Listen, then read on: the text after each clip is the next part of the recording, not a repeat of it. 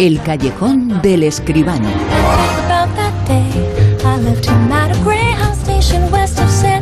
Y como siempre en este callejón hablamos de cine y lo hacemos con él, con José Manuel Esquivano. Muy buenas, ¿qué tal? Buenas noches, Bruno, ¿qué tal? Y cines hicieron muchas eh, películas y buenas y muy conocidas respecto a novelas escritas eh, por la persona, la escritora, la novelista que se nos ha marchado hoy. Almudena Grandes, conocidísimas las edades eh, de Lulú, pero también hay otras eh, películas muy importantes en la historia reciente de nuestro cine, están basadas en sus libros, en sus novelas. Pues sí, de alguna manera llevan su firma. Yo estoy conmovido todavía, Bruno, porque que nos deje Almudena Grandes, sabíamos que estaba enferma, pero aún así esas enfermedades eh, a veces se remontan, ¿verdad? Mm, hemos tenido mala suerte y nos ha dejado con 61 años una escritora enorme, una mujer valiente, una gran persona y también una mujer de cine, como muy bien decías, porque algunas de sus novelas, y no un par de ellas o tres, sino mira, Las edades de Lulu en el 90, que fue una novela que la lanzó a la fama, y la película que hizo Vigas Luna, pues también hizo bastante fortuna en, el cine, ¿no? Después Malena es un nombre de tango, después, aunque tú no lo sepas, eh, Los aires difíciles, Aldas de geografía humana, una película mm, eh, basada en una novela en la que ella yo creo que echó prácticamente toda su vida, en una, una, novela y una película muy femenina, pero muy interesante, ¿no? Y Castillos de cartón, la última novela suya que se ha llevado al cine, de sus últimas novelas, de esta especie de, episodios nacionales, podríamos decir, que estaba escribiendo y que no ha podido concluir, eh, tengo noticia de que Televisión Española va a hacer una serie con alguna de las novelas, con lo cual su vida bueno, nos ha dejado, pero su obra no se termina ni se terminará nunca. Almudena Grandes yo creo que estará siempre en nuestro recuerdo y en nuestro corazón, Bruno.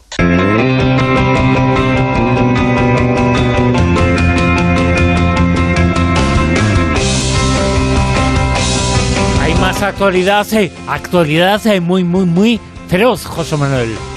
Bueno, pues sí, porque la AICE, la Asociación de Informadores Cinematográficos de España, ha dado a conocer ya las nominaciones a los premios Feroz.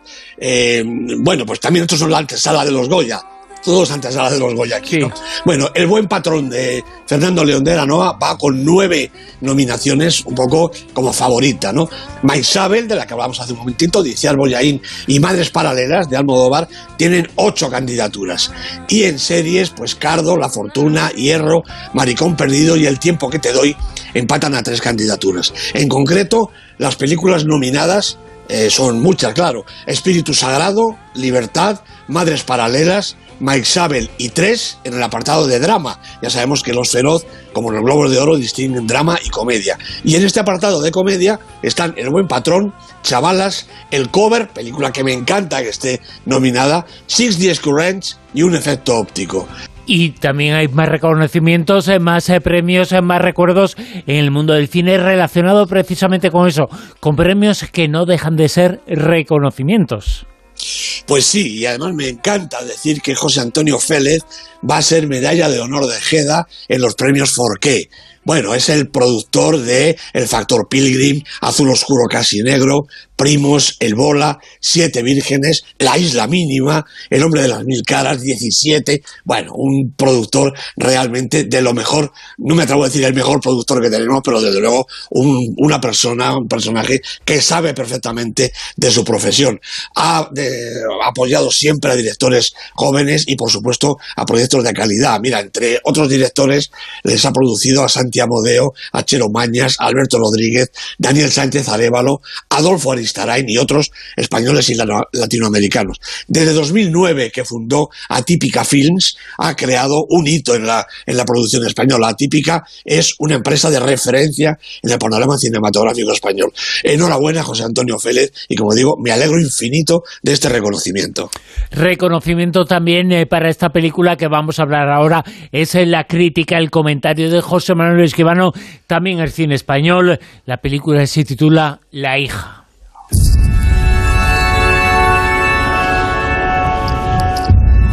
Irene se ha escapado. ¿Qué? Salió ayer y no ha vuelto. Quizá te esté buscando. Porque iba a querer hacer algo así.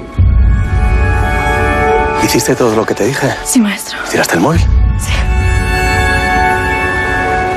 La hija es el título de la película que esta noche es el comentario crítica de José Manuel Esquivano, cine español. La hija. Pues sí, pues, la hija yo creo que quizá el estreno más importante de este fin de semana, en un fin de semana que ha habido alguno de relumbrón. La hija es la última película de Manuel Martín Cuenca, producida por Fernando Bobaira, otro gran productor, junto con Manuel Martín Cuenca y Alejandro Hernández, que también son los guionistas de la película. Y los protagonistas, Javier Gutiérrez, Patricia López Arnaiz e Irene Virgüez. Bueno, Manuel Martín Cuenca Debutó en el largometraje en el 2002 con Cuatro Puntos Cardinales, que fue un documental colectivo, pero se dio a conocer un año después en, toda España en toda Europa, yo creo, con La flaqueza del bolchevique, película inolvidable que además descubrió también a María Valverde. ¿no? Luego llegaron títulos como Malas temporadas, La mitad de Oscar, Caníbal, para mí su mejor película, y el autor, con uno de los más potentes personajes de Javier Gutiérrez, que, como decía antes, es con el que cuenta otra vez en este filme. Bueno, Javier, en, la película también se llama Javier, es profesor en un centro de reinserción de, menores. Vive con su mujer, Adela, en, la sierra, en una casa aislada en, mitad de los riscos.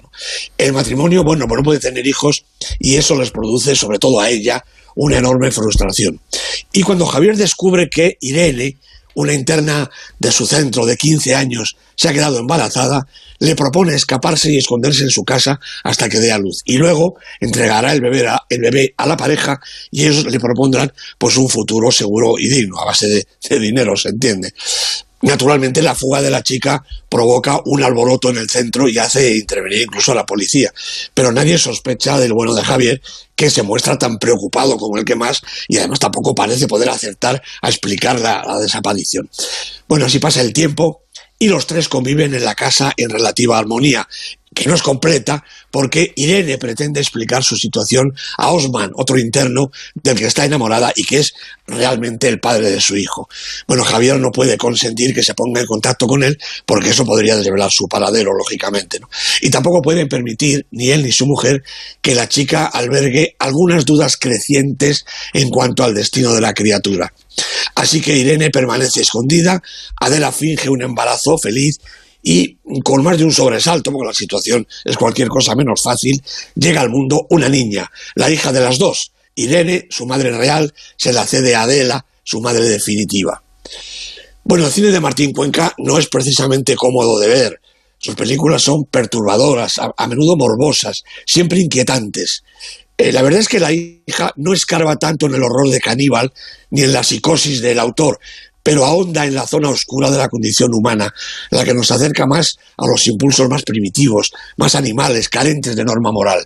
El matrimonio alberga a la chica, pero no hay en ello rastro de solidaridad, solo egoísmo y una conducta más cercana al secuestro que a la acogida.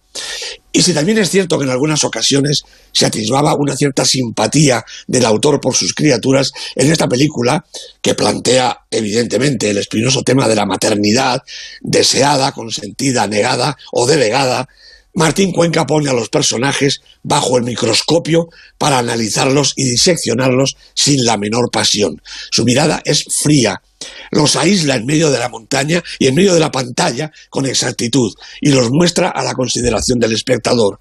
Lo que enseña y también lo que oculta es terrible.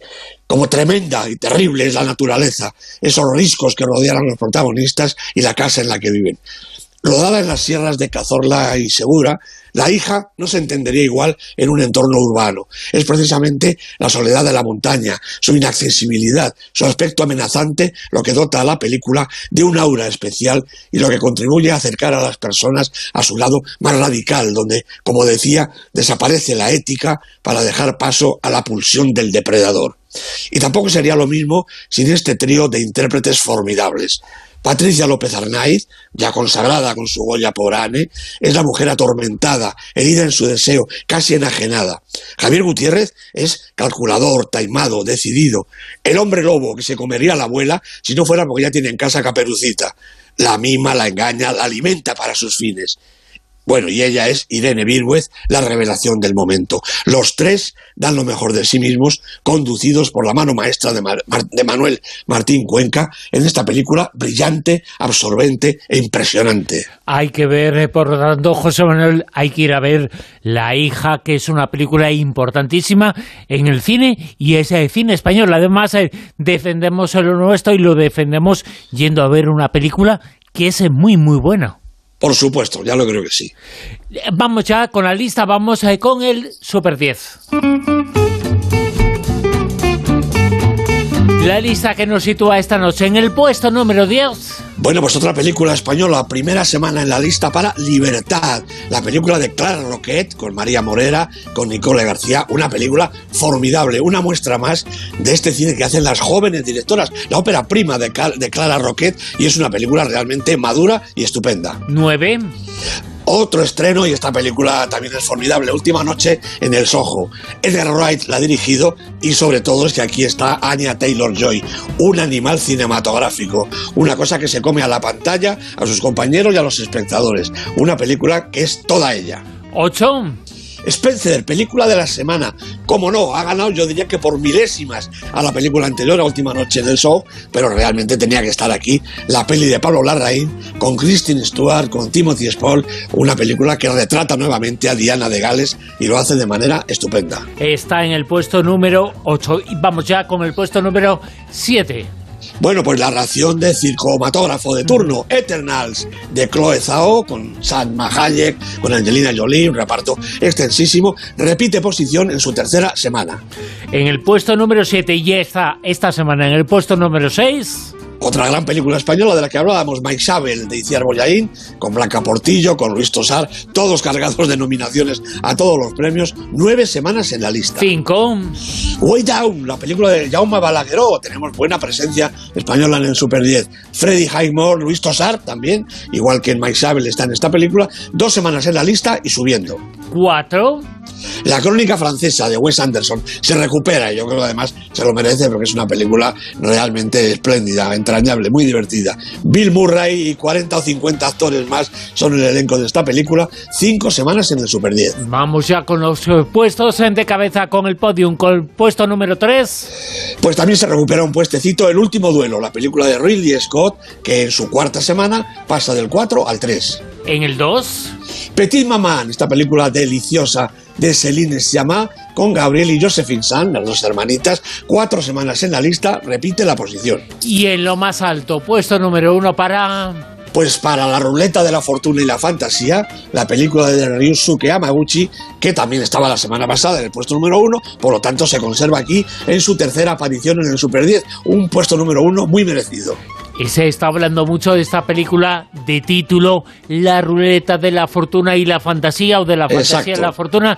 es un título largo para una película inolvidable, ¿no? Verdaderamente, son tres historias, como tres pequeñas películas, pero llenas de coherencia entre las tres. Entre las tres hacen una obra maestra, La ruleta de la fortuna y la fantasía. José Manuel Esquivano, nos escuchamos la semana que viene. Gracias. A ti, Bruno, un abrazo. Chao.